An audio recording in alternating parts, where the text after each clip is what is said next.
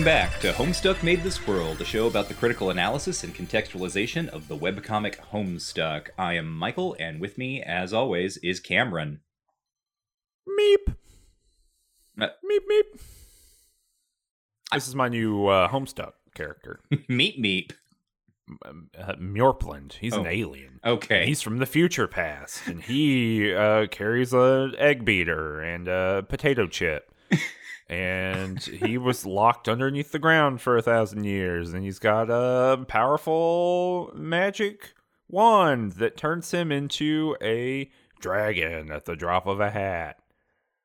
That's Homestuck. I'm making up my own Homestuck facts here because that's just how reading the whole thing feels. Um, well, so here we are. We can call it. Uh, this is episode 2 3. Uh, Cameron has created uh, his fan troll, Muirplund. oh no! Oh no! Um, and so I, I expect to see all of the Muirplund fan art out there once we once we hit the the proper point in the story and and we get a better sense of the trolls for for Cameron himself. But uh, he's given you an extremely good schematic, I think, for uh you know the jumping off point. Uh, yeah, this is this is episode uh two three. Uh, that is to say, part three of episode two. We talked about uh act three in the previous two parts, and today we are talking about the Homestuck intermission, uh, which of course means that uh, before we learn more about uh, you know dragons and and being in bunkers and so on, uh, we need to check in with you, Cameron. Uh, it's time for the F Boy Island check in. Oh yeah, uh, F Boy Island uh, came and went for many of you, mm-hmm. but uh, it's in our hearts forever. um, y- you know, this is the thing. You know, we- we have we have a check in here, but how much do you want? To, do you want me to tell you what happens during the entirety of F Boy Island? Because the whole thing came out. We all, we, you know, we know about the end of F Boy Island. Oh yeah, yeah, no. Like I mean, this is the intermission. This is where we put this kind. Like nothing we're talking about Mm, here I is see. important at all for the rest of the show or the rest of Homestuck. So like, tell me all about F Boy Island. Non-canonical F Boy Island content. hmm The okay, I'm going to spoil F Boy Island. And if you don't want to hear the end of F Boy Island, then just skip forward like five minutes. I think you'll be okay. And I think you know what? I think you'll be okay, even if you've heard it. I think- I think- so, uh, I you know I think the last time that we talked about F Boy Island, I could only tell you about the uh, the trailer. So at this point, we I've seen it all. hmm Uh, interesting things about F Boy Island. All those F boys are on that island Uh huh. they're they're three ladies who uh, are former um, you know I, I don't know people who hang out with f boys and don't want to be anymore that yeah they're like in recovery Okay. and the uh and and so the f boys all show up and there there's a bunch of uh you know well half of them are f boys and half of them are nice guys right hmm but they're all uh, muscular looking. You know, they Mhm. got uh, uh, wonderful hair Mhm. flying all about. hmm They wear damper trench coats and that sort of thing. Yeah, they they are. Uh, yeah, they're, they're uh, half of them wear zoot suits Mhm. and uh, in, in order to protest the war. And uh, they're just hanging out. I think they're in Puerto Rico, I believe. Okay. is where they filmed it, and so they're just kind of hanging out in this little like beach resort. Anyway, so like you, you know, um, normal reality show, bachelor, bachelorette kind of stuff happens, right? They go on dates, they like get to know each other, but they are eliminated. Okay, you know, one by one. hmm The nice guy, when you're eliminated, you are you are forced to say whether you are an f boy or a nice guy. So they force you to identify yourself like this uh, prior to like coming into the show. Yes. Okay. Yes. When, when you are uh, being recruited for the show, you say whether you are an f boy or a nice guy. Okay.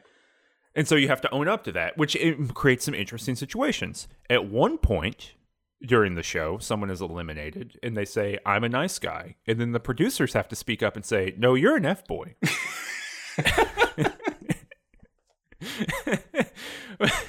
and then they like cut to the clip of their uh, recruitment video. Oh. You know, you know, they're like, so, and they're like, I'm an F boy. Oh. Okay. So that's that's fun. There's some fun stuff going on with like media, uh, you know, multimedia formats here. But the the the fun part about it is that if when you're eliminated, nice guys go to like a beach resort. Okay. They're just hanging out. They're just chilling out for the rest of the thing because filmed during quarantine, of course. They couldn't go home, okay, you know, because everybody's got to come back at the end for the the way that these shows work, and so they like contentify that. So they turn all those people into like all the nice guys. They're like hanging out, and they start filming fiction clips uh, of Uh-uh. like what they're up to. Uh, okay. Yeah, this is a reality show. They Fiction listen- you know, yeah. So they're like little skits and little like uh like one act plays about their their fitness routine or like what they're eating or whatever. And they're not filmed in documentary form. They're filmed as if it's like a real situation that you know is fiction here, right? So it's Uh-huh. like, "Hey, what's going on, Joey? Oh, I'm just eating some avocados." That kind of thing.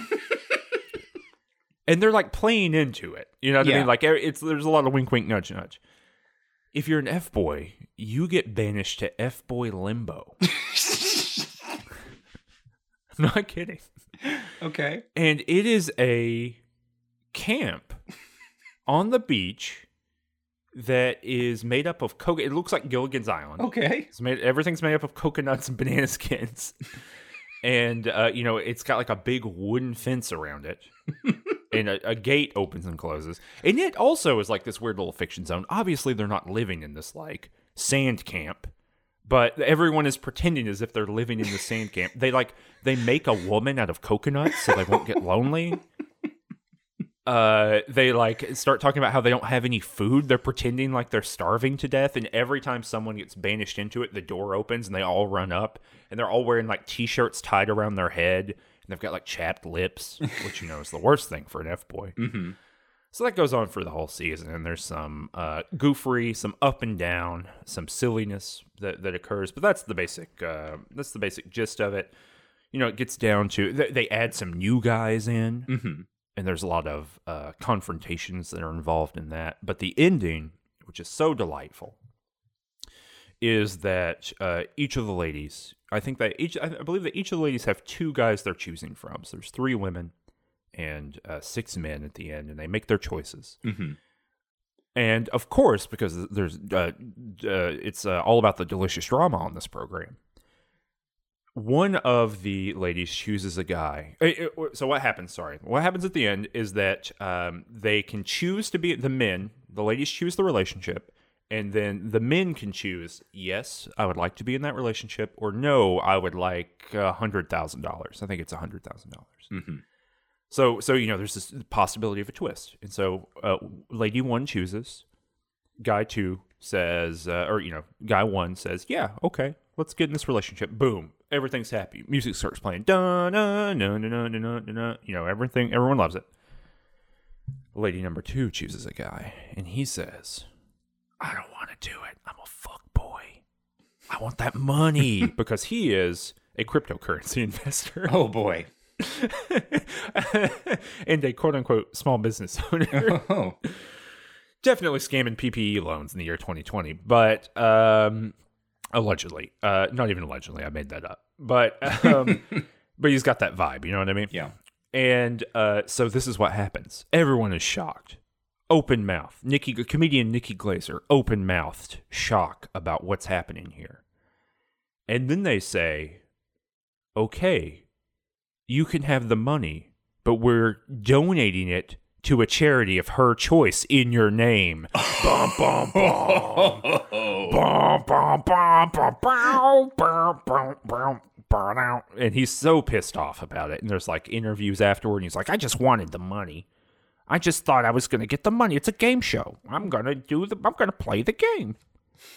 Should have gone on Jeopardy, you know what I mean? Yeah. like if you, you want think, to play they, a do you game think show there's for like money. a, yeah, do you think there is like an F boy interview at the beginning of Jeopardy? Where they like ask you a bunch of questions about yourself and ask if you're an F boy or a nice guy? Ken Jennings, are you an F boy? Let us know in the comments. You know, let us know on Twitter. Let us know on YouTube comments. Let us know wherever you want to if Ken James is an F boy or a nice guy. but anyway, that's and then the other one chooses as well. Uh, but anyway, that's the end of it. Um, it's uh, a, a a delightful show in concept that is just full of all of the poison of American romantic relationships All right. you know, it's just it's not it's fun, but uh, not wholesome. I would say. Mm-hmm. Mm-hmm.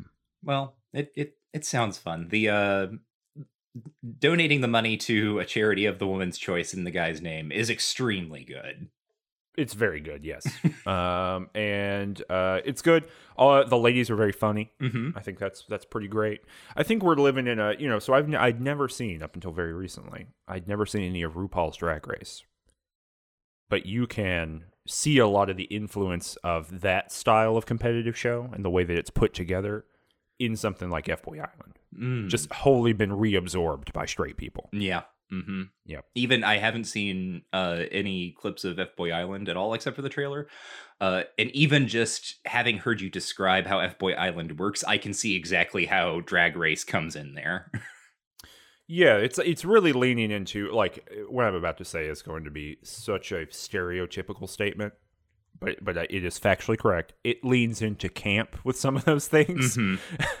and RuPaul's Drag Race does not have a iron vice on camp in modern media, but for a certain uh, comfortable segment of I think a middle class straight audience, it definitely does, Mhm. and I think you can see that as part of the the promo for. Uh, for F Boy Island. So yeah, it, uh, you know, if you've got HBO Max and you're looking for a way to waste time, it's uh, pretty funny across the board. Um, F Boy Island, F Boy uh, Island. three three stars,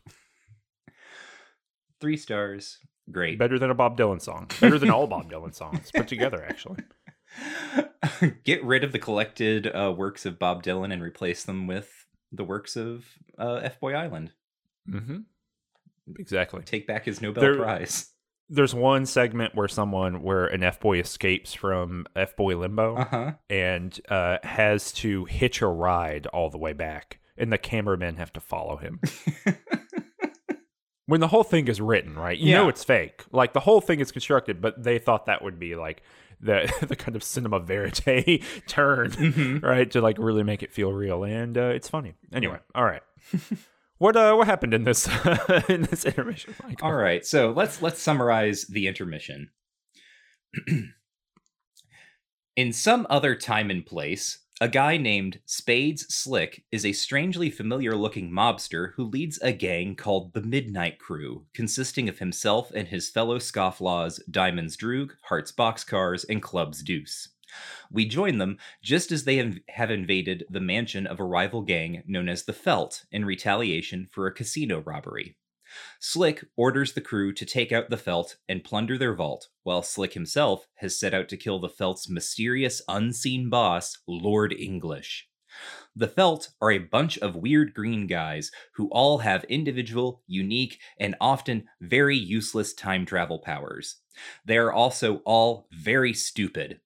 The exception to this is the eighth member, Snowman, who seems to be of the same species question mark as the Midnight Crew, appears to have some sort of history with Slick, and whose time travel power is that if you kill her, the universe ends. A lot of extremely wacky time travel and murder based shenanigans happen. Slick, in his desperation to get into the vault, travels to a timeline where everyone except himself and Snowman are dead. Locked in Lord English's vault by Snowman, Slick uses a barcode on his arm to open a sky stenciled door. He then descends into a bunker below and on a massive 12 monitor command station sees a video feed of a strange gray skinned child with horns. Recognizing the child, Slick types a greeting into the command station and the intermission ends. Yep. Uh, what I did not cover there, uh, in, in sort of granule terms, if you're not reading along, uh, is all of the wacky time travel and murder hijinks, which are just uh, incredibly complicated logic puzzles. Uh, that I could explain, but it would be the most boring thing on earth if I were to walk through individually actually how all of this stuff happens. Uh, just suffice it to say, uh, there are time travel shenanigans, and we'll probably like discuss like the ones that are more interesting as we try to talk through like specific aspects of of this intermission. Um, the intermission is an interesting thing overall because it's a it's a thing that a lot of people like stopped reading like did not think it was important to the actual story of of homestuck which you know sort of makes sense because it's called an intermission. Um, Mhm. But also, it's one of those things where like there are people who are you know Homestuck fans um, who are like intermission people. Like the intermission uh, has its own sub fandom right within Homestuck generally, uh, and I I would not count myself like a part of that, but I will say I love the intermission quite a bit, based on some of the things that uh, we've talked about off mic. Cameron, uh, you had a different sort of feeling about this. Yeah, so uh, you know, every everywhere that we receive feedback on this show, you know, our the Ranged Touch Discord, uh, Twitter, you know, we're both a part of the Abnormal Mapping Discord, and so uh, you know, I, I see what's going on over there, and occasionally chat with people over there about the show. And everywhere, people have been like, "I can't wait for them to read through the intermission. Intermission's cool. Yeehaw, intermission." I I don't get it. I don't I don't get it at Mhm. all, even a little bit. Um I I think maybe the problem here is I don't think the Midnight Crew are interesting. Mm-hmm. I don't and and it's such a bummer because I really like when we saw the um Spade Slick as his other gremlin form, whatever that is. you know, wearing his jester's hat. Oh, oh, oh, yes. Back in back in the main line, uh, yes. Homestuck story. Yes. in the actual yeah we don't know how these things are connected obviously they're connected in some way uh, we don't I, I don't know how that's connected yet but uh, when i saw him there i was like oh it's that guy and he's great. Like he is legitimately a fun character as someone who like hates to be suborned beneath this like harlequin universe. Like that that's a uh, i really like that version of Spades Slick whatever happens to to him there. But the for me this like writing of a um over the top like noir goth thing Mhm. right all of all of their storage apparatus their captchalogues are Mhm. all like heavy metal uh, like one's a mausoleum The one is a bathtub The Yes, Raptub. yes yeah they all have these names um uh, you- I yeah, I don't know. I, I don't find these characters particularly interesting and like you're saying, every single little event that happens in this intermission is just like a time travel logic puzzle, Mhm. which are not thrilling for me to read through either. Um so you know, I'm not trying to be a font of negativity here. I actually think that like the moments as they are happening are really interesting. I, I think that there's a lot of like fun stuff going on. But I think the from a schematic point of view, right? From a schematic point of view, I really like what Homestuck has done so far, right? Which is like there's a, a big weird mythology. We don't really know what all that mythology is. Here are these little characters. Here's how they all fit into that mythology. Here's how they all inter- intersect with that mythology with all the Skaia stuff and Sburb and all of that, right? Like I like the kind of scalar levels that we get for all of that because John Egbert hanging out in his his home is funny. Like there's funny stuff going on there. Uh, all of the weird uh, time travel stuff, like at the most like blown out longest timeline funny or uh, uh, uh, framework, that's also funny to me. Like you know the the um, Peregrine Falcon and the, the furtive pygmy and all those people, Mhm. right? Like um, like th- th- those are all uh, interesting to me but none of the, the especially the felt which is just like Hussie logic taken to its extreme Mhm. like here's way too many of something they all have special rules you need to kind of have all of that in your head to understand what the hell is happening here good luck buddy um it, in a lot of ways, you know, this is a comparison we've made a bunch of times, or that I've made a bunch of times, uh, around like J.J. Abrams stuff, Lost, that kind of thing. But it really does seem like uh, the whole intermission feels like something to sink time into. Mhm. Like it's a it's fidget spinner narration Mhm.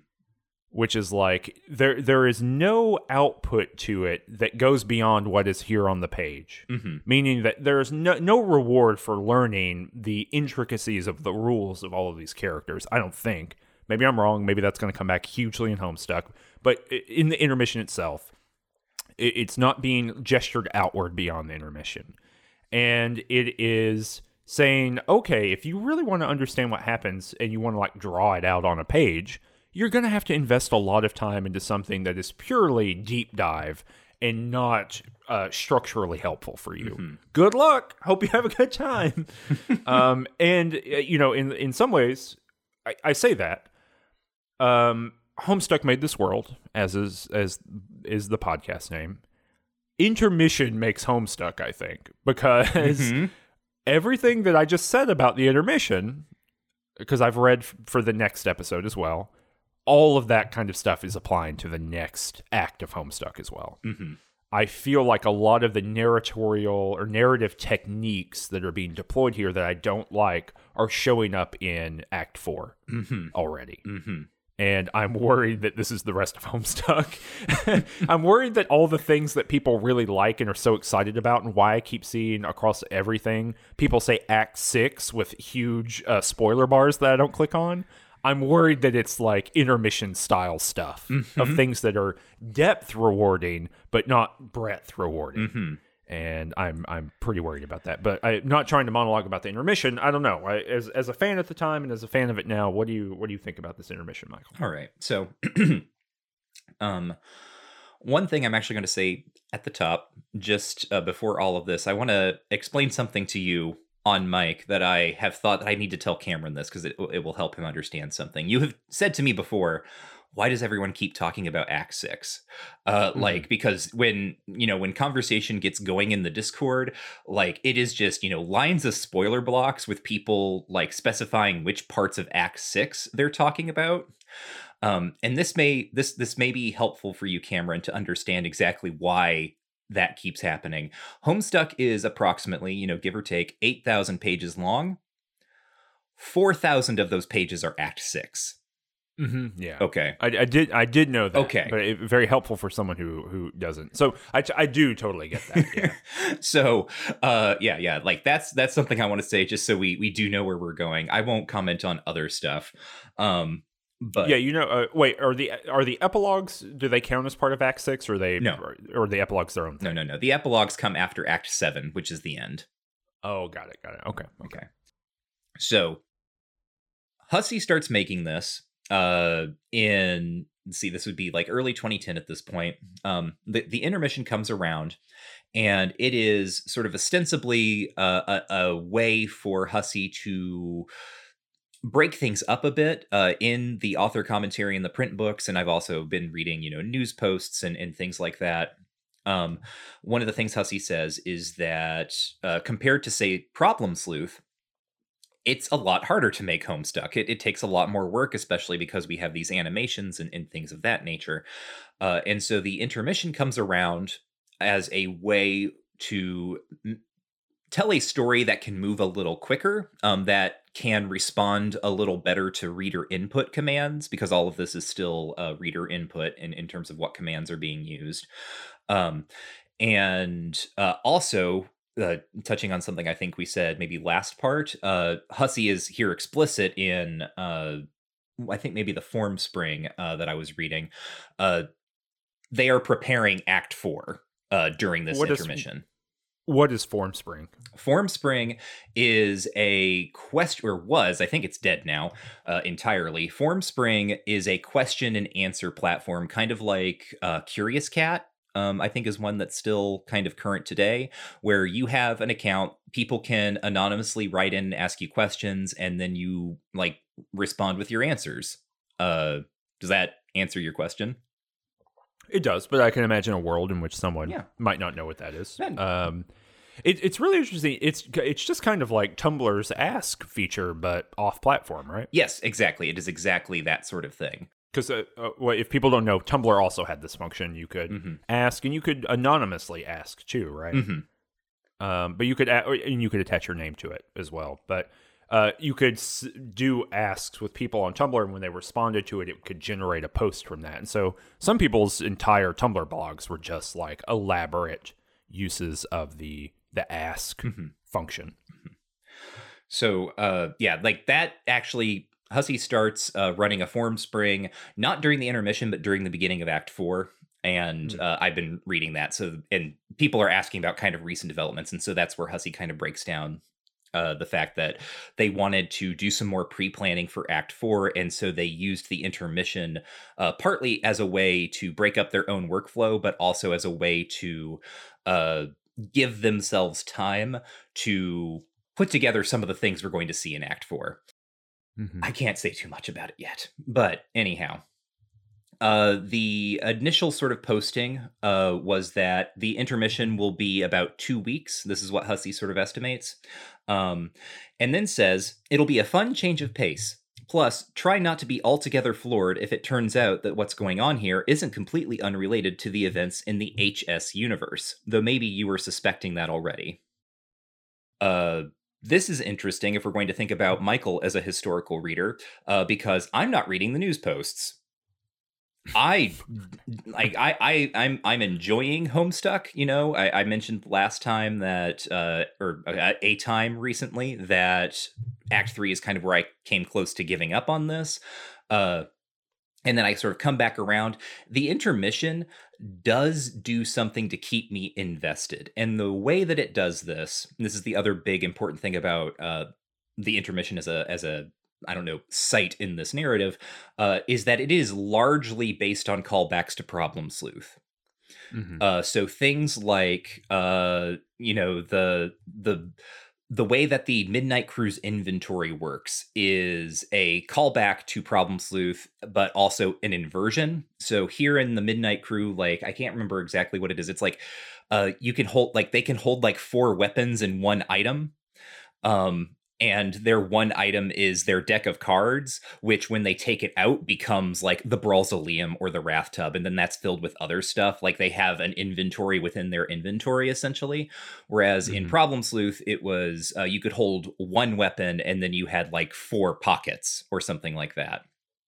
So uh, all of these little uh, weird bits of characterization that I think you know are much starker if you know problem sleuth right? If you know kind of like what this uh story is being a, a sort of negative image of uh you get a stronger sense for like uh just you know the, the complete obtuseness uh i'm sure that you you you caught on to cameron that uh things that are weapons will stop being weapons if you try to use them as weapons Mhm. uh, and then if you try to use them as the thing that they so this is called object duality uh, in in kind of like Homestuckian lore uh, or MSPA lore, I guess. Uh, and it goes back to like one of the first gags in Problem Sleuth, which is that you are you know Problem Sleuth, you're locked in your office, you find a key.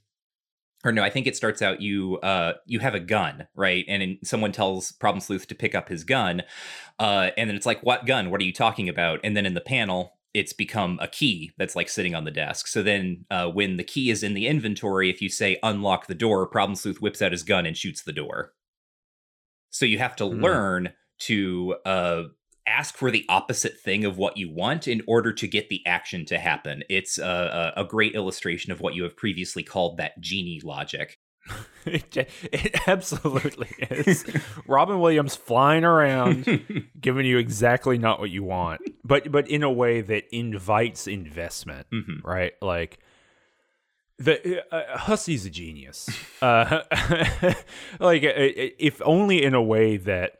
Um, you know, this is what in, in uh, uh, game design, right, gets called sticky friction Mhm. right? It is it is a problem or a little bit of an issue. I mean this is like part of i guess flow theory in a broad sense.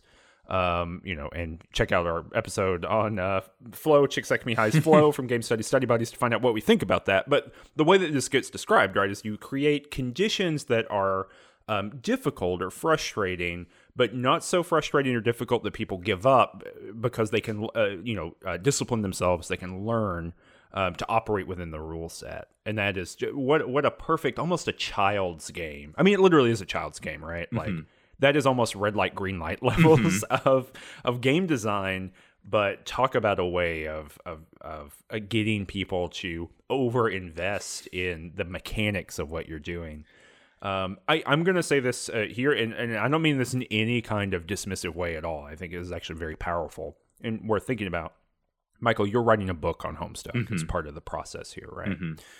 Uh, you should investigate children's media in relationship to Homestuck. I mean, I I've definitely like made notes to this effect. I, so much of Homestuck feels like Dora the Explorer. Mm-hmm. And I, and I don't mean that in a uh, I, not in a dismissive way at all about it, but right there's a kind of a cleanness and simplicity to the demand, and a strong follow through every time. Mm-hmm. You get what you want or you don't get what you want, and then you have to live with the consequences.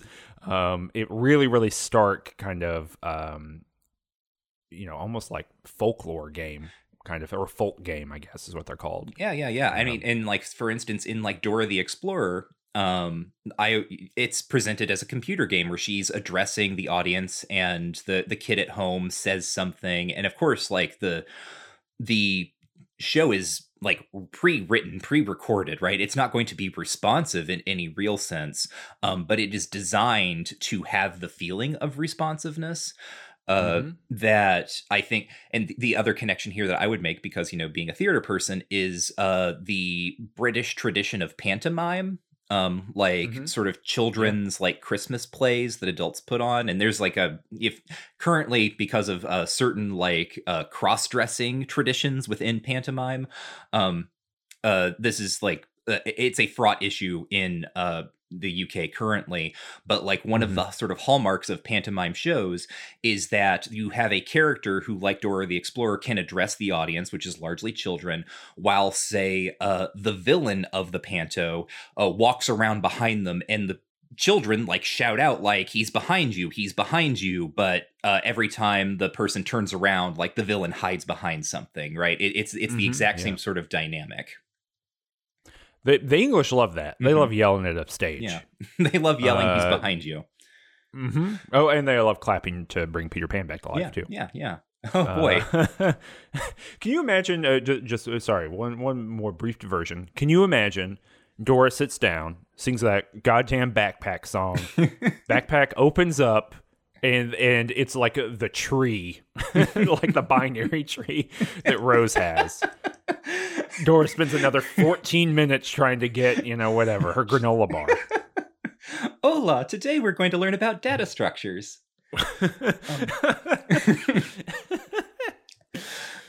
oh, but it is Yeah. not bien.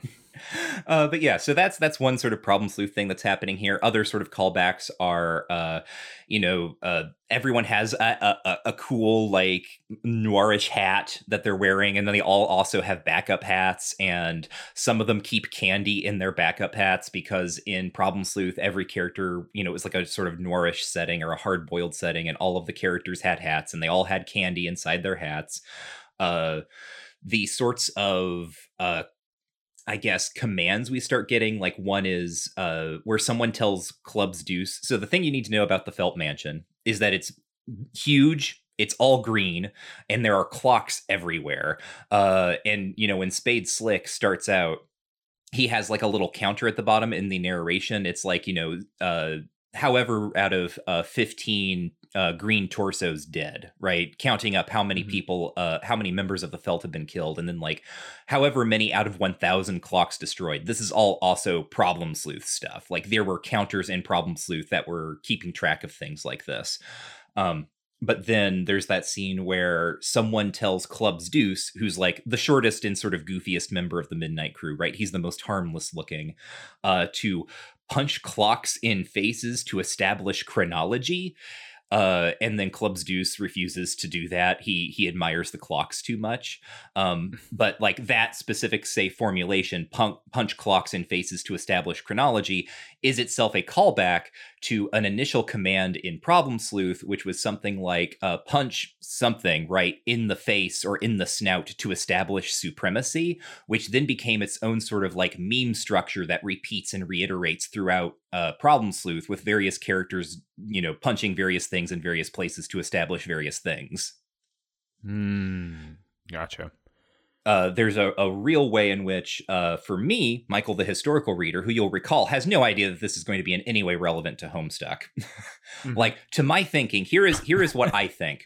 This is this is actually another important part. Speaking of, weirdly enough, speaking of uh, uh, uh, the UK and in Britain and pantos, uh, I first saw a panto when I was an undergraduate and I was studying abroad in London. which I was doing while the intermission was posting. I did Mhm. not intend that. That's just kind of how this worked around. Uh, but anyhow, uh, I was like doing other. I like the opposite universe that you just eliminated, in which you were like, "Oh my god, the intermission's posting. I've got to get to England." I've Gotta get out of this damn country. I got to get out of here. Um, Norway's full shit. Going to England. uh but anyhow right so i i am starting like the next semester in school because it's early uh january. I fly to the uk um if you've ever studied abroad i don't know how that experience was for you but for me it was very busy. I had never been out of the country before um and it was just it was a whole thing for me.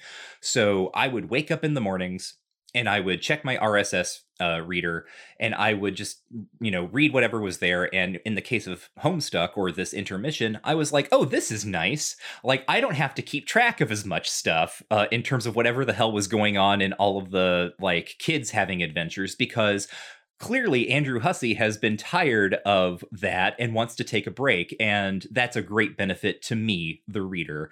So I'm just sort of like, you know, reading this thing, like enjoying it.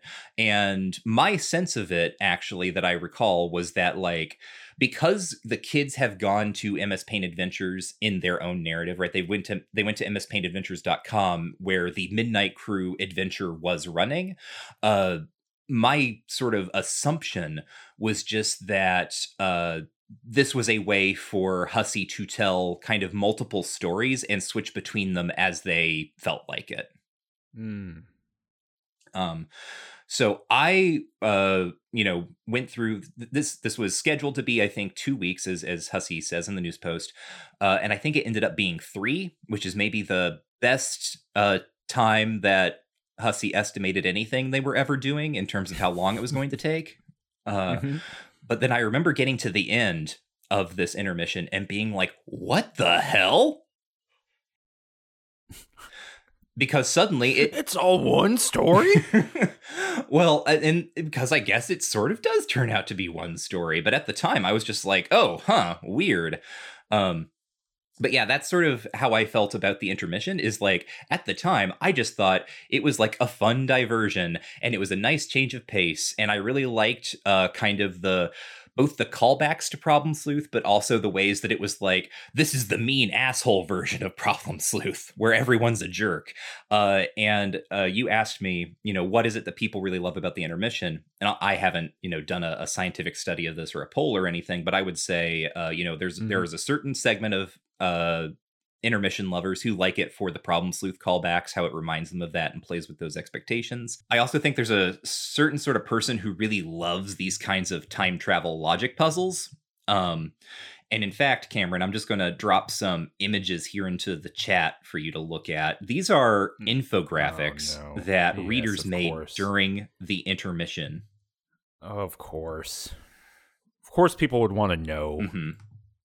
So oh God. that's one map and then here's another two part map that these are these are Oh. all and i know this is great content for a podcast Oh God. um but these are all sort of like you know action maps and timelines for the intermission yeah. This is exactly the kind of thing people made for Lost, by the way. mm-hmm Like the exact. Oh, and also uh, it's a little bit later, I guess, but uh, Inception. mm-hmm mm-hmm This the uh, the second one you gave me looks a lot like the Inception timeline mapper thing. yeah so yeah this is uh this is the type of response that that readers are having. Um one of the things that i actually noticed in reading like the something awful thread is that this is when people start saying out loud like oh now i know how lost fans feel uh, like that Mm. comparison becomes conscious and explicit and it only becomes more conscious and explicit in the stuff we're going to read uh like the there s- something awful had a lost em- uh, emoticon and people are just like using it constantly Oh yeah, it was like the Lost logo fading out into the black. yes yeah, yeah. I remember that. Yep. So whenever anything that was like a total mind screw happens, uh, people will just make a post responding, and it's just the lost emoticon. That's just the lost logo fading out. Mm-hmm. Hmm. Well, there's a third reason then that I think people really love the intermission. And I told you that this is kind of the thing that I really love about the intermission. The thing, you know, at the time I really appreciated the problem sleuth stuff, but what sticks with me is thing number three. Uh, and it's the felt.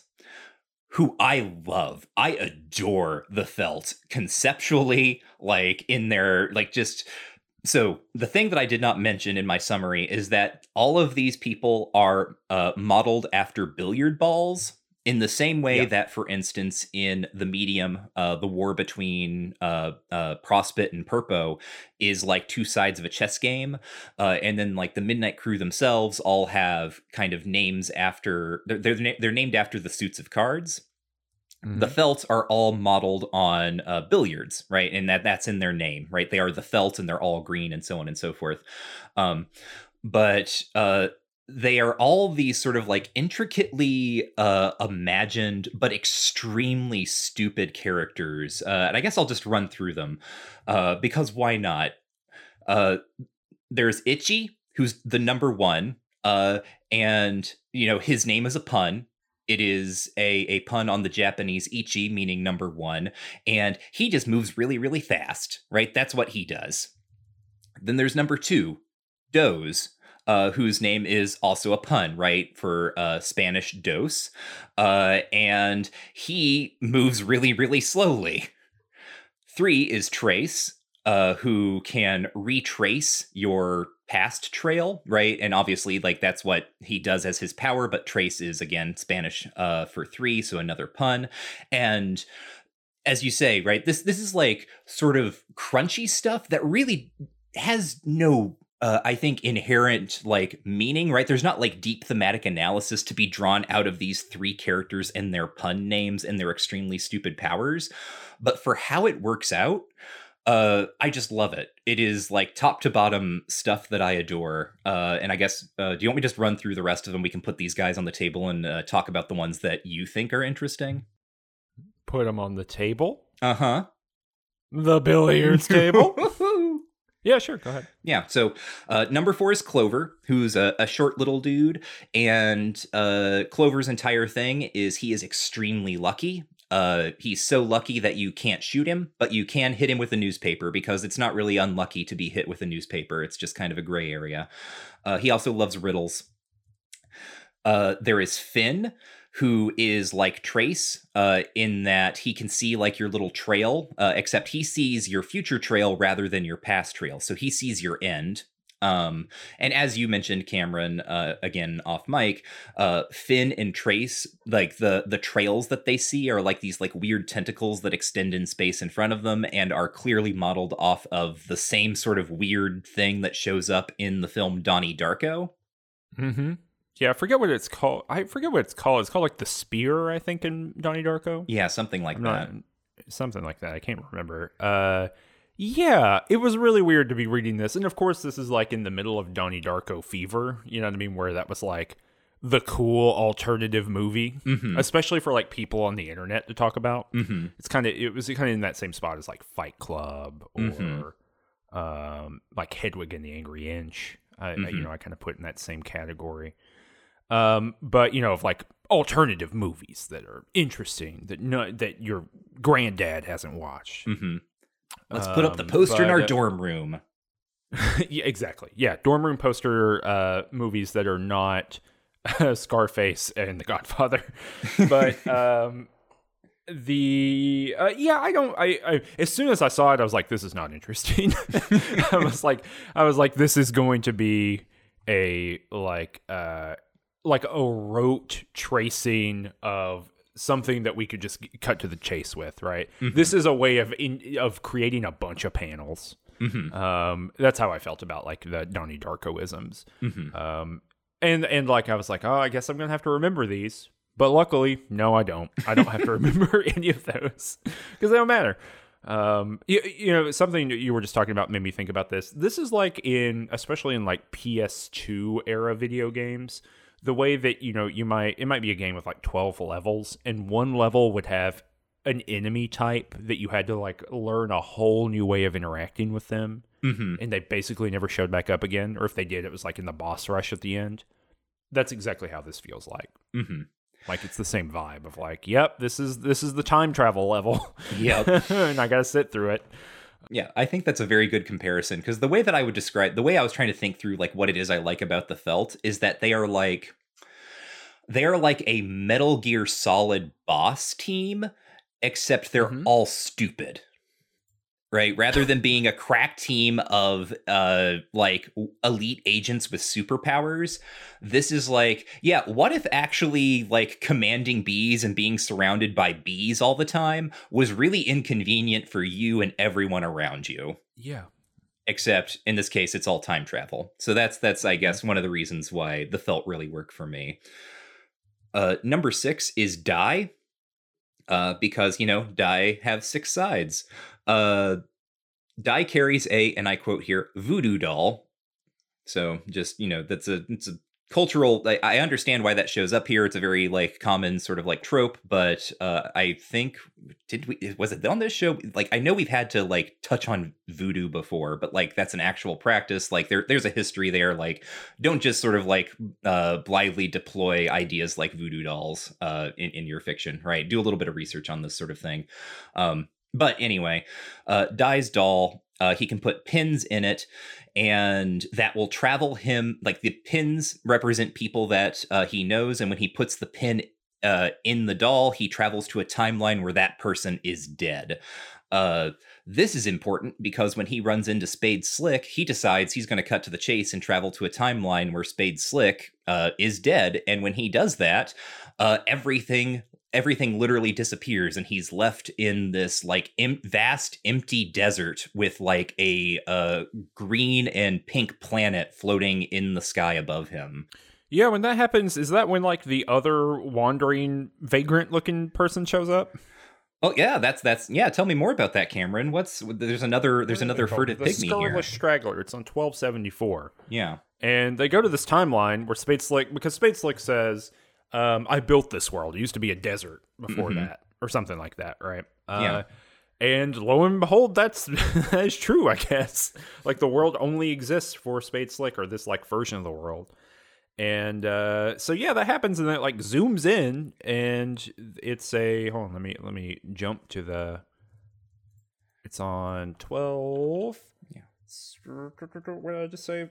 Twelve seventy four. Yeah. So I, so I don't think this is uh, specifically when they're uh, fighting Die. I think it's when they're fighting Sawbuck, but it's it's the same thing, right? Like you see, you first see this location with Die, um, and then you see it again later with another guy I'm going to talk about in a couple minutes. But it's good to talk about this now.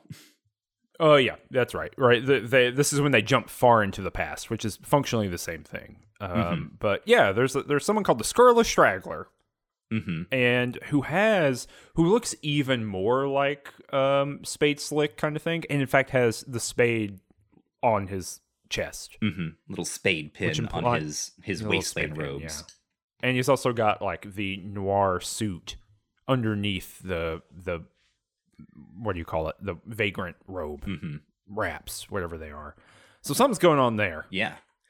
Uh, so that's yeah. We so when we say there's time travel things here, we are not joking, as if you think we might be by this point. Um, there there are going to be timelines to keep track of to make sense of this thing. Uh, the number seven uh, member of the Felt is Crowbar, who is dead when it starts. Uh, Crowbar has been killed before the intermission starts, but uh, he has a crowbar. he has a magic crowbar, and uh, like his magic crowbar basically allows him to ignore the effects of time travel, or like the the crowbar can be used on things to pry them out of time loops. Right? Is is I think how Mhm. Clover explains it. So uh, he is also he he comes back later uh, because at some point uh, Slick travels to a alternate timeline of the Felt Mansion fight where Crowbar was not killed, and then brings the crowbar from the old timeline or like this alternate timeline back to the main timeline in order to make use of the crowbar. Yeah, great stuff. Uh, that's Crowbar.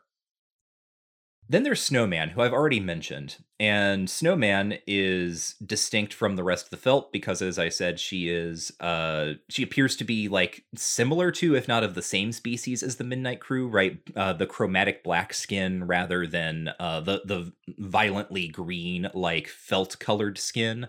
Uh and she is uh as I the, again, as I said, her, her power is if you kill her, the universe ends, which of course is another pool reference uh, because if you pocket the eight ball early, then you lose the game. Yeah, and she's the first, um, uh, you know, the the next couple episodes we're going to record, the first sexy lady Uh huh. of a couple that are going to show up here. Now, Homestuck has not been full of what I would call sexy ladies, Mm hmm. sexy animated ladies. That's like not a thing Mm hmm. in this universe so far. But over the next couple episodes, we're going to see a couple of them Mhm. that that have the distinct air of someone making web comics in the early 2000s and drawing sexy ladies. Yep. What's going on with that? Uh, is that a question you want me to answer?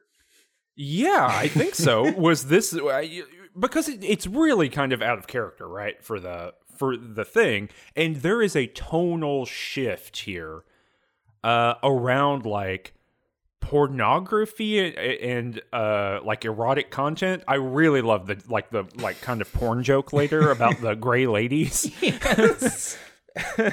it's uh, it's a newspaper and and they're like hitting hitting the fella what what was his name Clover. uh, with Clover. They're hitting Clover with the newspaper, and you find out that it's not a newspaper.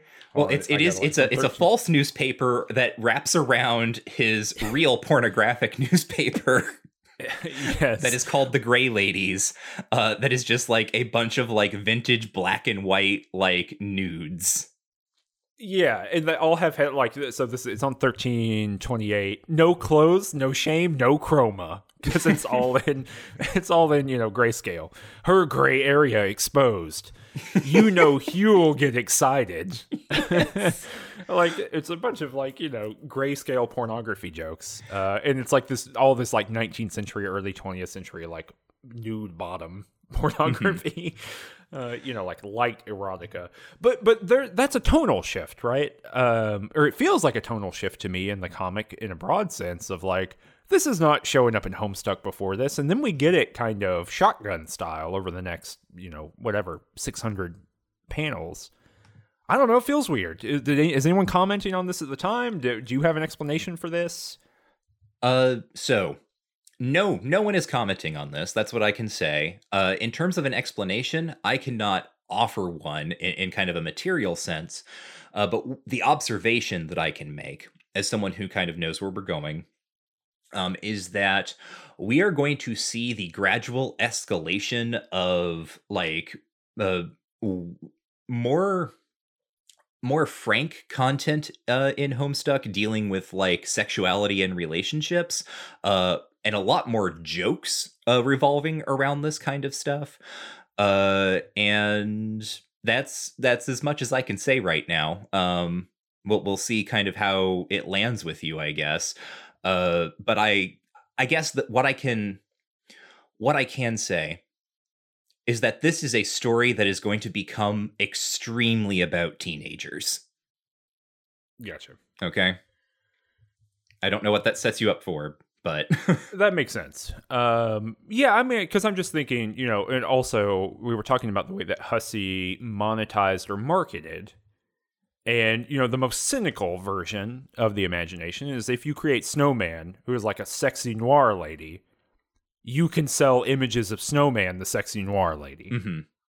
which is definitely a strategy in this era of webcomics, Mhm. right? Like, I'm not making that up, am I? no, no, you're not. I will say, uh, I don't think that like thinking about how sexy Snowman is d- does not become a focal point for this comic. That's not where we're going with Yeah. this. Um, uh, no, no, and and that's not what I would think is going on, right? But it's in the same way that like Hussie has been so uh, smart about creating like tertiary offshoots that like engage fan investment hmm and creating a character people can fixate on in a sexual manner is one of those ways, as much as anything else, as much as like learning arbitrary rules is, right?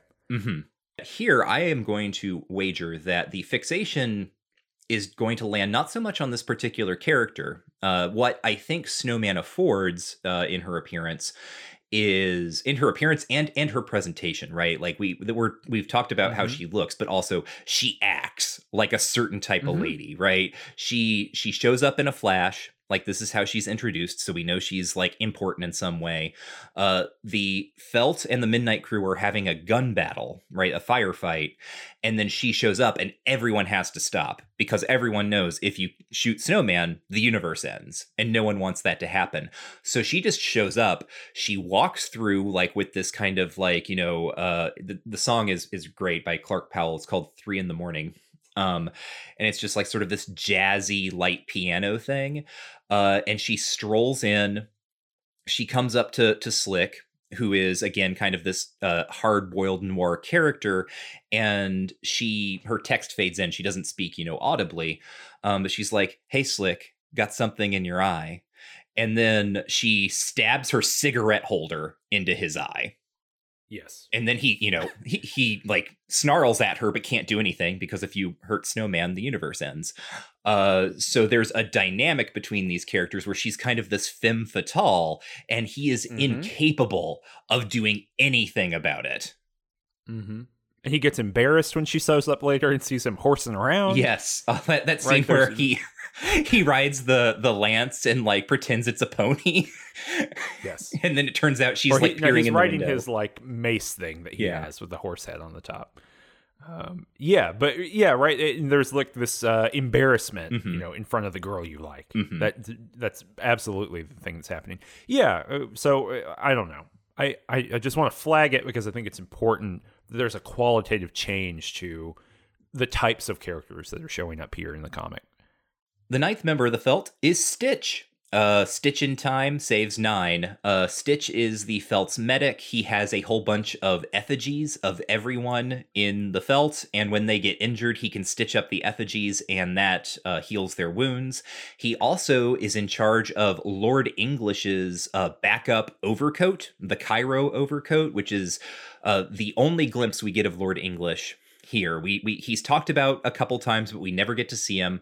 Uh, but he's apparently really really tall because it's this massive friggin' coat with like all these flashing colors on it, and it gets frayed. Uh, the more like weird things happen with space time, so Stitch has to be constantly patching up uh, Lord English's uh, overcoat. Mm-hmm. Uh, then there is Sawbuck, who I mentioned previously. Uh, you know, Sawbuck is slang for a ten dollar bill, so he's number ten. Uh, he's a big guy, and whenever he gets injured, uh, you if you injure Sawbuck, you and he travel to some random point in the past or the future.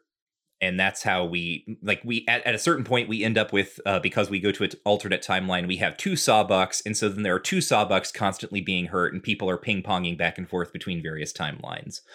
Uh, Matchsticks is number 11. We never meet Matchsticks. I'm not going to say anything more about Matchsticks because Matchsticks, like Crowbar, is dead before the story starts here um, and does not get brought back in the way that Crowbar does. Uh, then there are my two favorites, my personal favorites. Number 12, eggs, and number 13, biscuits. Mm-hmm. Biscuits has a magic time traveling oven that when he crawls inside, he can travel forward through time at the rate of one second per second. Yep. Um, eggs. that's a that's a very good gag, by the way. It is it is so good. And then I love how like the complete stupidity of it matches with the complete stupidity of eggs, who has an egg timer, uh, a magic egg timer that uh, he can turn it back in time and then travel back to that point in time. So he can just constantly like turn his timer back and make copies of himself or anything he's touching. So what happens is Biscuits crawls into his oven, Eggs grabs the oven and starts using the egg timer, and then suddenly you have like infinite copies of Eggs and Biscuits all crowding the same room.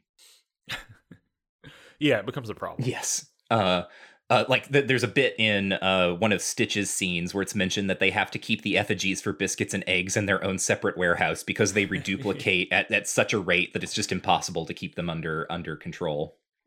Yeah, it keeps them in a warehouse downtown or something. there, there, there's something about the geography funny of it is very funny. Yeah, the um, the entire thing with the felt. Uh, you, the, one of the interesting things about Homestuck is that I never have a sense of what how of how smart a thing is. You know, I don't have a better way of expressing that. Like, um, you know, how deep the reference goes, how clever uh, Hussie is being about where they're making the reference or not. Um, because, and I say that because, uh, you know, David Hume, philosopher, yeah. you know, very famously conceptualizes causality. Like, how do we know that causal things function? By using a billiard table. Mm-hmm. You know, he says that, uh, uh, you know, he's he's trying he's doing a philosophical example, and he's doing it through text only, right? So he's trying to get you in his mindset. And he's like, look, you know, here's the thing. Like, we know that causality works.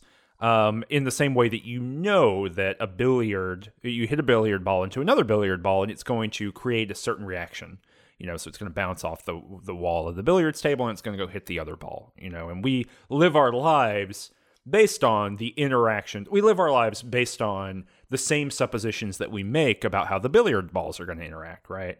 Um tomorrow you know tomorrow will be like today. The the sun's going to rise. Uh you know the earth will not explode. Things like that. It's the same kind of causal expectations that we have at the billiard ball. The billiard ball is the universe as far as like uh, the way we think about it. And and Hume says, but actually, we don't really know if that's the case or not. you know, that's that's the trouble with it. Uh, you know, you might hit that billiard ball and it might do anything, but it probably won't. Probably do the exact thing you want it to do.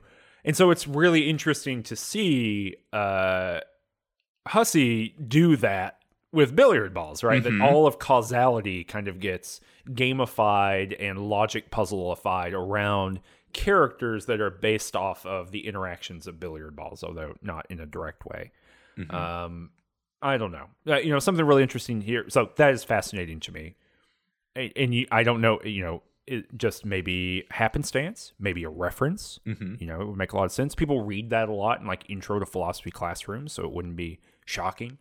Um, so there, you know, there's that. And then there's also, uh, it feels like a play on Through the Looking Glass. Mm-hmm.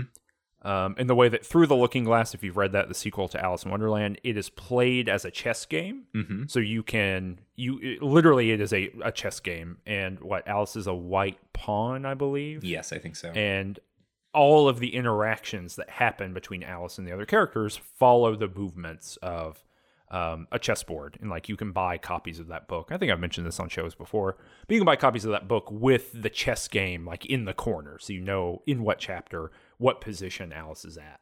Mhm. Um, and so that that's a really fascinating thing, but very similar kind of vibe to it of this like kind of playfulness of causal relations where things bounce off of one another and have impacts on each other. And so then, you know, um, billiard ball one touches billiard ball two, which causes an impact on billiard ball three, which is exactly how the whole intermission works, right? It's like the, these logic puzzles bouncing off of other logic puzzles to create these weird novel circumstances um i you know uh, it's fascinating from like a schematic point of view. Um absolute torture to read. Like as far as like having it in your head what's actually occurring the writing is very funny. I actually really i like the midnight crew as like characters.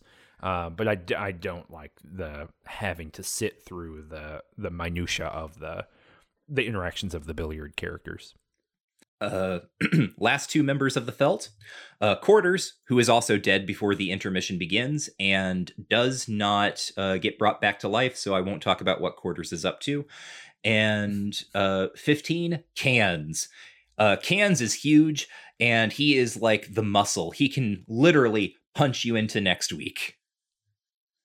Yeah, we were talking about off mic about the segment at the end where basically like Can shows up and like ends the you know ends the intermission. Yeah. it's the ultimate like you know jettisoning mechanic because it's Spade Slick and a couple of the other dudes. Whatever their names are, I don't care. it doesn't matter. The uh, couple of other dudes, and they've made it to the safe that they're trying to get to, and they're like, "Oh, we're okay as long as Cans doesn't show up." And then lo and behold, Cans shows up Mhm. and punches um punches one of them into next week. hmm Where he's Uh, doing some grocery shopping. That's Diamond's Droog. Yeah. yeah, Diamond Droog gets up. He's like, and he's like, I'm, I'm, uh, you know, oh yeah, I'm, I guess I'm doing some grocery shopping. Like he, he seems perfectly okay with it. And then there's a sweet bro and Hella Jeff reference that happens. Yes, yes. The the selection has too many prices and values. Yeah, so there like there's this weird thing that goes on there where like everything gets wrapped together at the end, where it's like, oh, here's Sweet Bro and Hella Jeff, you know, it, it, showing up in the descriptor paragraph, you know, or the text paragraph, which is really odd. Mm-hmm. That that's not really how those characters or those ideas have showed up in Homestuck so far. For the most part, they've showed up as like the thing that Dave is making or references that the kids are making to each other but now it's like in the narratorial DNA, mm-hmm. which is a little bit different. Mm-hmm. Um, and then uh, who's the other one? Uh, the other who, who, who's the other person who gets punched oh, into? Oh, Hearts Boxcars is the one who gets punched into next calendar year.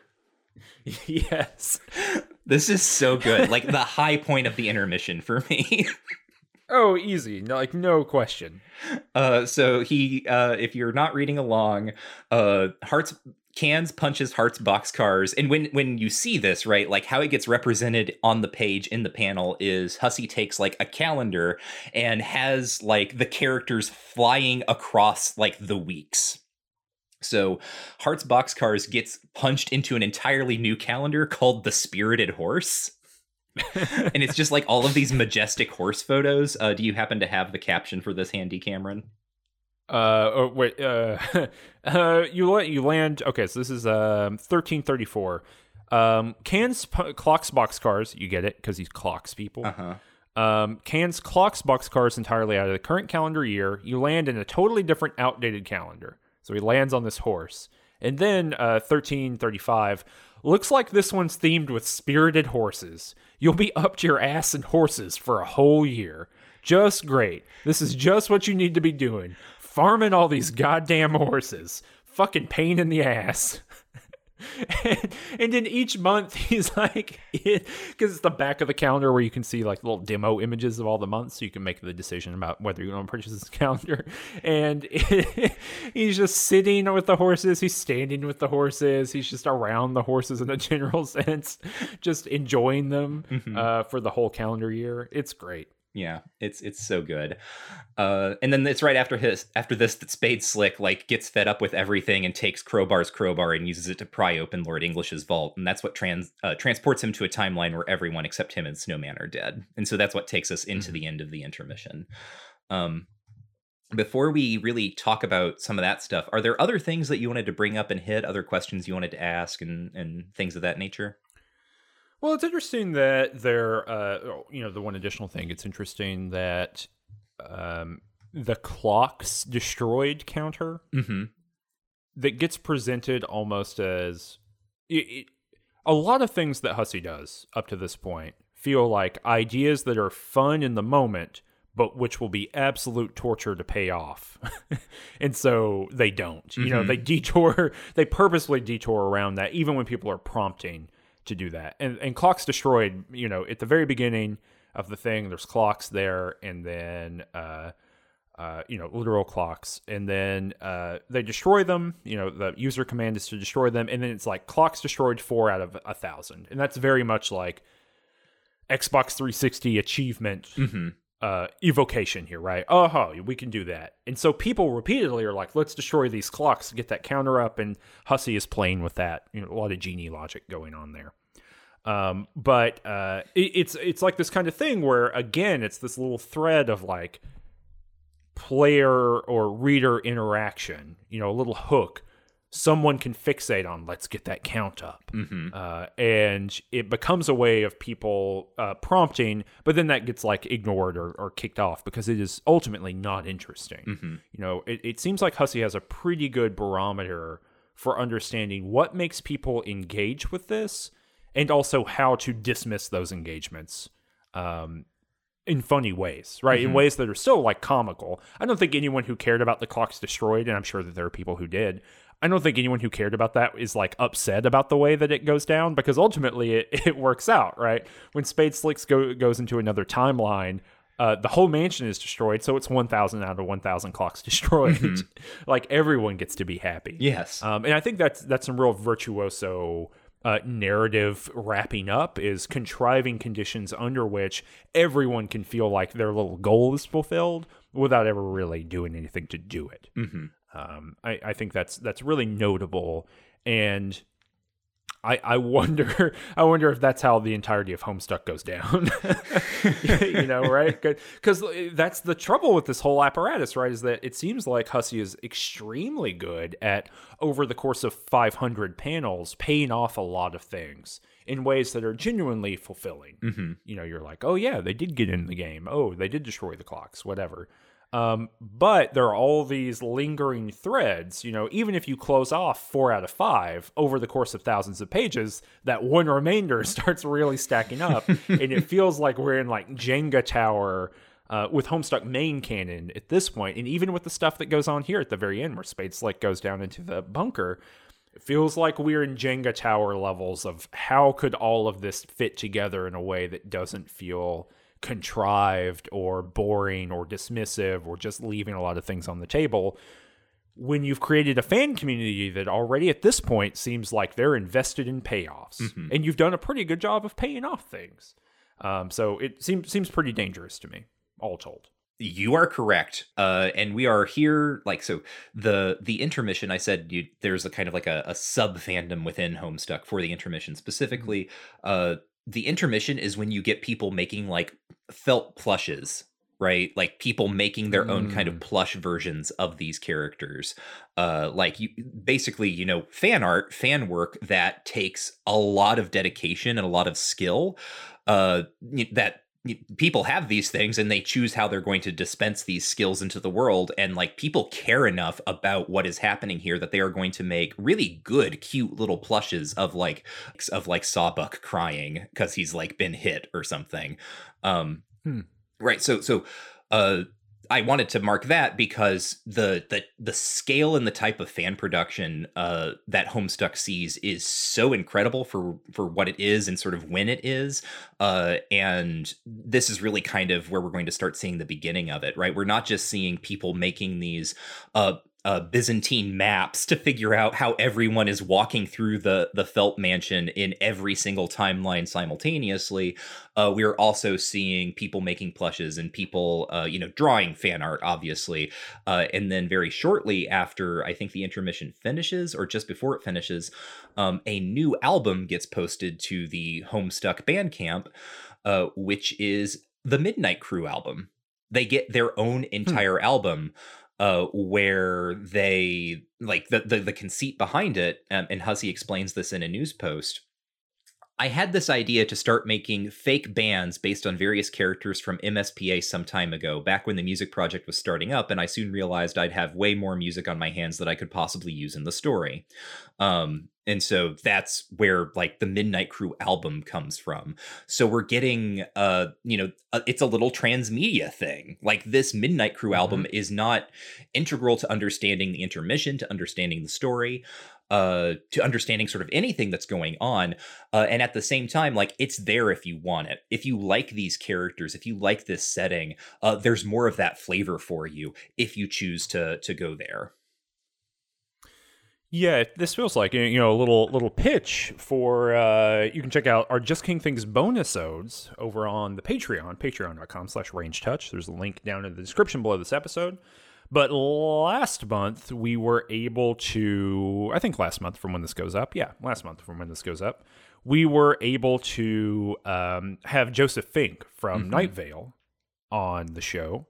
We didn't talk about Homestuck. We probably should have. We probably should have said, Joseph Fink, where are you on Homestuck? Oh, I know where Joseph it- is on Homestuck because he asked me about it. Oh, okay. He said, Okay. he- he- Where is he on Homestuck? he he asked me uh how do i like how do i read it what's the best way to read it because he's never been able to get into it Oh. um and i told him well you can use the podcast to help but basically just start reading from page one he, he wanted to know if the inventory stuff like can be skipped or ignored and i said Mm. Yes. I mean yes and no right? Like you should read it to understand that it's there uh but it's not necessarily going to be integral to the next mm, 7000 pages uh but that's the problem right? is like uh it's How would you know that if someone doesn't tell you?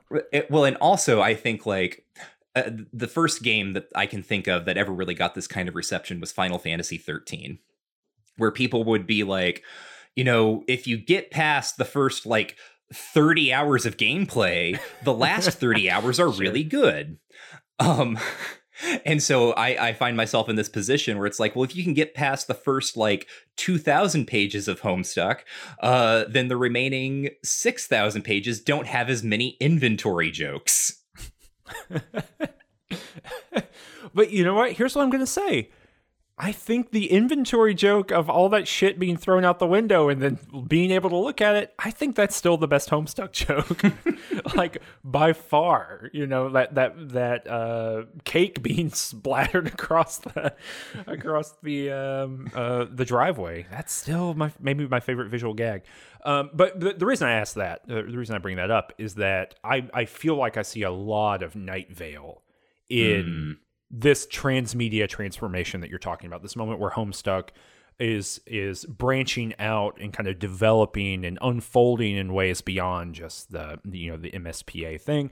And I think also you know what you're talking about here with um, Hussie uh, doing the Formspring with the mm-hmm. beginning of mm-hmm. Act Four. There's something going on here where approachability. I somewhere here you've also maybe we'll talk about this on the next episode, but it looks like huge numbers of people are beginning to look at this thing. Um, mm-hmm. You know, we'll talk about that. I think with Act Four. I think I, have just read ahead in the notes a little bit, but much larger numbers than maybe previous mm-hmm. um, for MSPA stuff. Uh, we're looking at Homestuck, and so it is getting much bigger. It's much more robust. I think we'll talk about that with Act Four. So look forward to that for next episode. But um, a lot of that like kind of transmedia touching stuff you know i'm thinking about the way that night vale used uh, uh, the weather you know mm-hmm. and brought in all these kind of external bands to to do things I'm thinking about the way that so much of Night Vale, you know, because I, I, I was really into Night Vale or really listening to it heavily for like maybe the first 30 episodes or something, and then I think I started graduate school and and I just didn't listen to podcasts for you know a while and never got back to it because the fiction had moved in such a significant way, but um the uh but the way that like um, especially on the Tumblr um, uh, platform, the way the like narrative was unfolding and the way that so much fan production was being committed to connecting up all the pieces and kind of drawing maps of Night Vale and figuring mm-hmm. out how all of this kind of geographic space fit together and who the characters were and how they related to each other and how that was hinted at. Um, all of that feels like something that was maybe um, uh, pushed forward earlier, or maybe maybe this is a better way of saying it those communities were primed for something like Night Vale through what Homestuck had already been doing. Mm-hmm. Um, you know, if, if, you were familiar or comfortable with what Homestuck was doing, I think sliding into something like Night Vale, which feels so much less hostile mm-hmm. in like every way, um, might have been you know easy to do.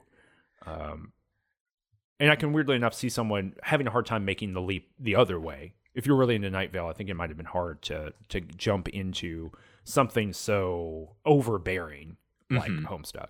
Mm-hmm.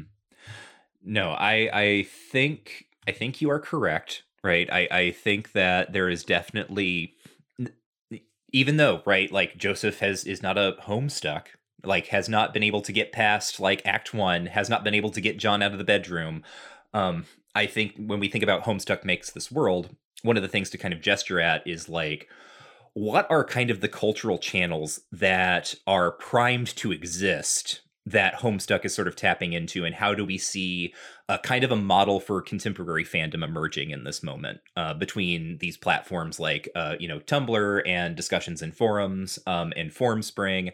Uh, way back in part one of the first episode, I think uh, you said something about one of the reasons Homestuck seems to generate and MSPA kind of generally seems to generate such like a, a close uh, community uh, or like a, a, sort of close attraction, I guess I should say, uh, is that the the object is talking to the audience, or at least it feels like it. And and again, kind of a Dora mm-hmm. the Explorer kind of way, but here also much more literal in that you type something into the commands uh, prompt, and like Andrew Hussie uh, reads that and either makes something with it or doesn't. And sometimes, like, uh, goes sort of above and beyond acknowledging your command uh, but also like warping it in a way that you know demonstrates to you that there's a real person on the other end of this so i think of like uh, in the intermission for example a lot of uh, people are trying to get Hussie to switch characters in the narrative, right? They're in, they're uh, giving yes. commands that's like you know, uh,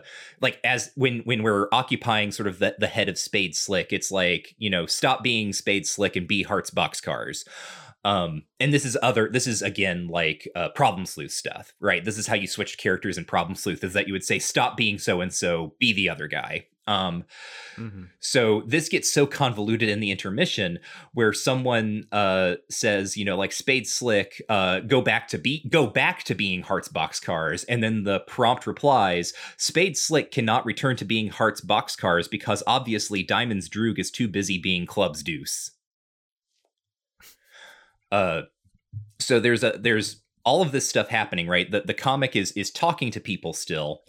Um, and the Formspring makes that literal. Like you like literally you're you're asking hussie questions and they're providing answers. Uh, but then the thing that i think that this also uh, makes it worth noting about the intermission and i don't know if you necessarily feel the same way uh, that narrator right prompt uh, or you know whatever whatever term we want to use for the thing that processes the inputs and then gives the replies uh, gets extremely more irascible toward the commands that are being given in the intermission Mm-hmm. Well, do we want to talk about the end of the intermission? Here? Well, I just wanted to to point out, right? We we are seeing two things, right? Mm. The intermission exists ostensibly because Hussie says, "I want to have something that's more driven by reader commands." That's thing number one. Thing number two, the intermission, uh, while sort of leaning into reader commands, is also kind of the most dismissive of reader commands that the comic has been thus far. And it is in Act Four, the next act, that reader commands go away forever. So just thinking about like I don't know if we can project a kind of like creative process behind here, or like uh, mapping a timeline for how frustrating the reader commands become to deal with. Uh, I, I think we're seeing kind of those tensions start to, to, to bubble up. But yeah, let's talk about the end. What what do you make of this, Cameron, as uh, the new reader? And obviously, I think you probably have a little more additional context now because you've read ahead into Act Four. Um, but at the moment you read it, like how how did this all kind of land for you? How did it lock together, or not? Well, I did say there's a great little dude. There's a little guy. Mm-hmm. A little big guy. Well, so you know, I thought it was interesting. Some interesting stuff going here. So let's let's start at uh, uh, uh, thirteen forty nine. If you if people want to read along, and we'll talk about it as we go. Right. So uh, Spade Slick loses an arm, mm-hmm. and then has a barcode on his arm. Did we already know about that? Um, I think you kind. I think maybe you could have glimpsed it in an earlier panel. Like it wasn't a thing that was drawn right. attention to, but if you were, and of course, this is the sort of thing that would happen the panel would be posted uh, the narrative would not draw attention to the the code on the arm but people in the forums are like hey do you mm-hmm. notice spade slick has the exact same kind of barcode thing on his arm as like uh, uh, wv does mm, and uh, that's 100% lost mm-hmm. that's 100% any of these kind of like puzzle box narrative or uh, you know black box narrative shows um, so then we go 1350. He rips the cover off and goes down into the hatch, the hatch, the hatch, uh, and it's the Skaia logo, of course. Mm-hmm. So we know it's one of those hatches.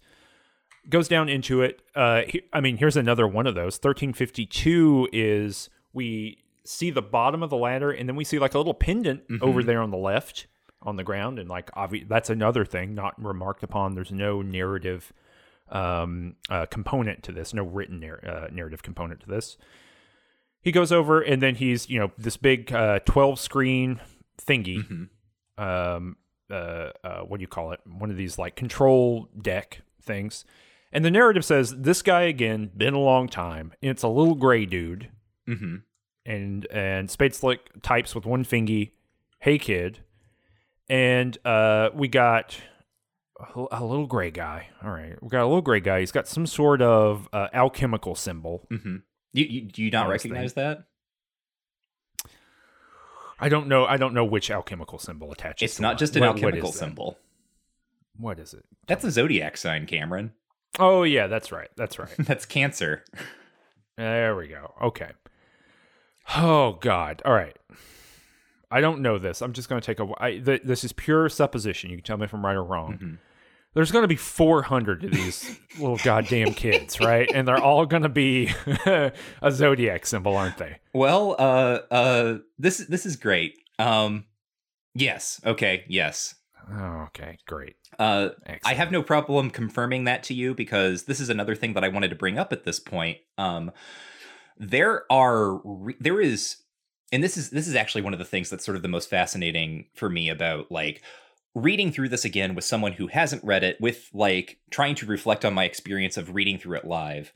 Um, there are things that the readership knows at this point that are 100% true and accurate, but have in no way been uh, put forth into the comic, uh, apart from like small details from which readers have reverse engineered uh, things. So, for instance, um, Hmm. the readers on the official forums and this is what is being reported in the Something Awful forums, have already figured out that uh, there are 12 trolls and they are all like aligned with a zodiac sign.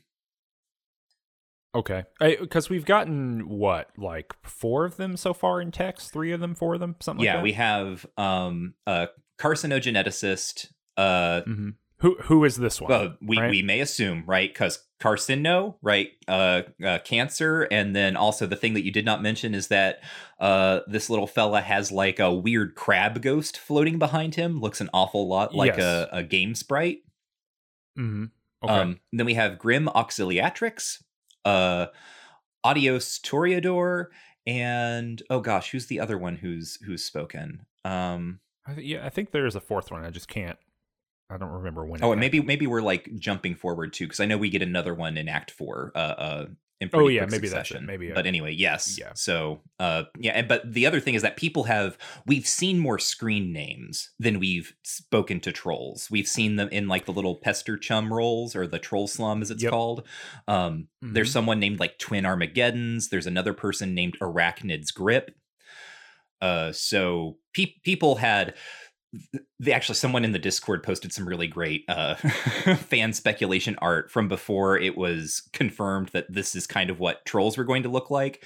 At the beginning, it was assumed that the trolls were uh, just human kids, like an alternate group Mhm. of human kids who were all kind of like goth or mean or something. Uh, and then they started insisting that they were aliens. Uh, but uh yeah so like by this point like fans have figured this out there's a whole bunch of other stuff cameron that the fans have figured out that i have not brought up at all because i don't think you would care but holy crap are there some Hmm. details here Now, are they? Uh, what's the ratio of uh, accurate called shot to inaccurate called shot? um i mean Like for elaborate fan theories, you know, not just like the single sentence, whatever, but like things that people are like, "This is true." So this this shakes out in some pretty bizarre ways um the and, and i'll have more to say about this uh in in the next episode in act four because that's where we start seeing a lot of uh, we see a huge uptick in in speculation in act four and sort of the Mhm. types of speculation um at this point the fan theorists are getting a lot of stuff right um, quite a bit of stuff, and that stuff is usually uh, things that are like about applying game logic or sort of like schematic logic to small hints within the story. So things like uh, noticing uh, the names of the trolls and being like, "Hey, each of these kind of echoes a, a, a traditional, um, you know, Western zodiac sign," for example. Uh, but then there are also like one one poster that I read near the beginning of the intermission uh, was just like, you know, I think the felt are the trolls, which is not correct clearly um but you know there's there's always going to be like more people making like absurd called shots uh than i think people who are like reading closely and uh pulling together like these kinds of weird little like system or like schematic clues Hmm. Gotcha. Well, this is that little gremlin of a of a fella here, Mhm. little troll, and uh, yeah, got you know got some uh Sylladex pages here. got a trash can. It looks like got a sickle. Mhm. Got That's a, not a that's not a trash can. That's a. Cruxite dowel. Oh God. hmm Which lets us know that this little kid is playing Sburb. Yep. Uh. Yep. Yep. Well, yeah. The sprite kind of kicked it off uh, for me, and maybe is in purple, and maybe is not. Who knows? I mean, we can see out a window, Mhm. and there's uh, purple clouds, but we don't know uh, from whence. And but uh, interestingly enough, right? Spades Slick knows who this is, Mhm. and then this is the the truly weird thing. 1356, we go, and that's an MS Paint Adventures page that someone is reading Mhm. and it, that's drawn in the way that uh, the MS Paint Adventures pages have been when someone is looking at them in the the Homestuck world Mhm. before. And uh, and so it looks like garbage. This little this little gray kid looks like John when when he's in there. Mhm. And then the, we you know the uh, things close, the curtains close, David Lynch style, and uh, then we get Act 4 Mhm. It's pretty weird. So weird is that that's your response? Well, it's just like, yeah, I guess, this is gonna tie into the story, I guess, isn't it? Mhm. You know, like this is gonna be, this is all one thing. I better remember how, um, crackers works, whatever sandwich, whatever you know that that character. I, I better remember how his, powers work because that might come Oh, yeah. back. Who Oh, knows? Crackers and sandwich. Oh, yeah, you my know. favorite. Those are my those are my OC. Um, uh, what do you call it? Uh, billiard ball say, you like People can invent make those two new types of billiard ball yeah. to represent them. Like this one has spikes. Um, but yeah, I don't know. Like I like I said, like I think the the moment to moment reading of it is like fun for the intermission. I think it's like a good little story. Um, but uh, the homestuckiness of it is is not engaging. Um, just because like this rules logic is not something I'm particularly enthused with. Um, but you know what? Homestuck did make this world. I can confidently agree and say that because there's not a single goddamn thing on this universe at this point that's a mass media property that does not operate in this exact same way. Mhm. Like, uh, you know, think about something like uh, I didn't watch this, but I caught so much of the um, the conversation that you know you can't dodge it. This the relationship between the intermission and Homestuck is exactly the relationship between WandaVision and the rest of the Marvel universe. Mhm. Like exactly, it is a little cul-de-sac of narrative that is like holdable on its own and has all of its own weird little rules and manipulations or whatever that that has like three or four threads that are going to shoot out from it that impact this broader thing. And so you really it's maybe important to know what that cul-de-sac what happened in there but more important is to know what those threads are and how they're going to weave into the rest of the thing Homestuck created the Marvel universe. like the logic here. And really, that's because, you know, not to step on your your book or in any way, and I'm sure that you'll make this argument in some form or fashion, but it's because Homestuck is capitalism. like it functions in the exact absorptive and uh, you know what McKenzie Wark would call vectorialist mode. Um, even though it's like uh, the small business owner vectorialist, weirdly enough, rather than you know the platform owner vectorialist. Um, you know, H- Hussie lives and dies on the flow, on controlling the flows of information within the story world. Mhm. Um, and rather than you know being an editor in some ways is is more of what um, Hussie's job is. Uh, certainly going into it seems like based on what you told me going into Act Four, but um, anyway, it's interesting stuff. Yeah, yeah, yeah. No, whole, all of Homestuck might be read as uh, what Alexander Galloway calls an allegory of control, which is something that is explained further in the interface effect. But I'm not going to talk about the interface effect or Galloway anymore. I'm just going to going to you know Mhm. tap that. So if that's something that you that's a thread that you've been interested in in our discussions here, or rather rather my monologues, uh, you can go check that out even more than you did before. Uh, one fun thing that I want to talk about, fun in in the hugest scare quotes possible. Um, just so we know where we're heading. Uh, you already mentioned, you know, we're heading into Act Four, and I'll I'll let the listener know. Uh, Act Four is when Homestuck locks me in. hmm like that's when that's when i kind of like fully jump on the bandwagon and i'll talk about uh exactly what precipitates all of that um when we get there uh but you know here at the end of the intermission i'm like too busy studying abroad and like i don't know learning how the london tube system works or whatever it was i was doing uh to really understand what has happened. I'm like well that was weird and then i just sort of like putter along into act four and it's not until some act four stuff happens that i go back to the intermission and start piecing some of the things we've just talked about together. Uh but what i was doing this time in reading through the forums and and uh noticing some things i just thought it would be fun to do a little bit of math for for everyone so, uh, something awful over the course of a couple of years has a few homestuck threads, and this is, you know, typical for forums, typical for something awful. That uh, once a particular thread gets too long, you close it down and you make a new mega thread for that particular topic. So, I am still in the first uh, homestuck mega thread uh, on something awful and it begins in August 2009, which is uh, basically about halfway uh, through Act Two, right? Almost smack in the middle. Um, on the current layout for Something Awful's forums, there are 40 posts per page. Uh, by February 2010, at the end of the intermission, the entire thread has reached the length of 43 pages. Uh, so that's you know 1,720 posts, and so I'm assuming you know that there's probably like some slight variation there. I'm not being exact. I'm sort of like rounding up and down uh, on pages here, um, but that means over the course of 182 days of that thread being active, uh, there were an average of 9.5 posts per day.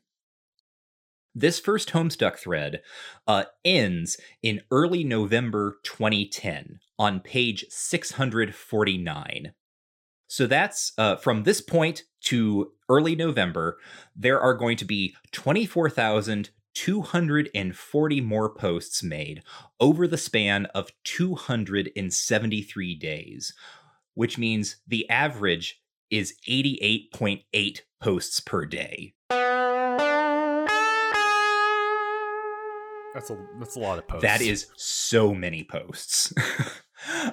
um and that's that's what we're that's what we're heading toward, right? Uh the well, I'll I'll say more about this uh next time. Uh we are Ranged Touch. Um, if you would like to come back next time and hear more about what we have to say uh, regarding Homestuck, you can subscribe to this show or you can go to rangedtouch.com where you can see all of our other shows, including Just King Things, where we're kind of doing this, but reading through the books of Stephen King in publication order.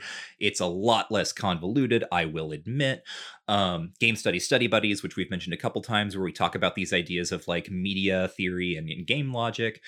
Uh, and we also do all sorts of stuff. Uh, this is this is this episode will be coming out far in the future, but like as as of the time of recording, uh, we have a cool Patreon only Let's Play uh, that Cameron, uh, Danny, and I did of the Dark Pictures anthology Little Hope um, which is a very homestuckian experience in its way because uh, that game and we were doing multiplayer and it ended up splitting us off in ways that we did not anticipate. And so we had to like talk to each other over voice to figure out where we were in different parts of the game map.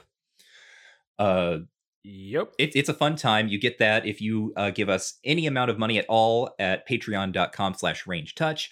Um, also, this show like only happened because of uh, Patreon. Uh, thank you so much if you are already, uh, you know, supporting us. But if you want to support us, you not only get some stuff like those special Let's Plays, but you get the Just King Things bonus episodes, you get our notes for Game Study Study Buddies, and you get some uh, cool bonus content that we are sort of planning for Homestuck. Uh, I don't want to say too much about it right now, but uh, I, I think people will get a kick out of it. Um, anything else sort of like new ranged touch stuff we want to talk about? Oh we have a, a store rangedtouch.com slash shop if you want to get a, a cool t-shirt uh, and that's another way of supporting us. Uh, another huge uh, avenue of support uh, rating us on whatever your podcast platform of choice is you know uh, your your apple podcast or what have you that really helps us uh, you know gain visibility and recommending us to people that you know who you think may be interested in these types of conversations or learning more about about Homestuck and and the world it made, but also how the world made it. Uh, thanks so much again for coming along with us. And next time we will begin episode three, which of course is when we will read Act four of Homestuck. And we will be reading about the first third of that act, so up through page 1560. Uh, anything you want to add, Cameron? Yes, if you listen to this on Apple Podcasts, for example, you can get on there and rate us five stars. You know what? If you if you give us a, a rating, you give us a five star rating, and you say something funny in there, I'll read it on the show. How about that? So let's see. Uh, um, this is from Tinder Milkshake. That's a good name. Title. Lo- that is good. Love this. This podcast wasn't what I initially thought it was going to be. It was better. One of my favorite things about Homestuck is how many different forms of fan content there are to consume, whether that be art, text, music, etc. It all adds to the universe and makes it feel even more expansive. Even though this isn't the first one of its kind, doing a podcast on the comic itself is such a cool idea, and it's the first one I've personally that has to have personally captured my interest and kept me engaged throughout. Uh, then they go on to say that they have been a fan since 2011, and they uh, uh, but they had not heard someone explore the comic to this depth, even though they're pretty involved in the fan community. It's a long, hmm. it's a long review. Uh, we appreciate a long review. Um, another person, a true comrade, wrote a review titled "Cool." and the text is thumbs up emoji. and those are both good. Uh, so, and everyone, uh, you know, all these five star uh, reviews are good. I'm just choosing a couple here. So, if you want us to read your review on the show, give us a five star review, and uh, I'll look at a couple of them at the end of each episode, and uh, we'll go from there. That seems like a fun thing mm-hmm. to do. Um, I think that's it. That's all I got. All right. Well, I mean, traditionally you get the sign off, but I don't know. Here it is. We're in the intermission, and I just made you speak. So great.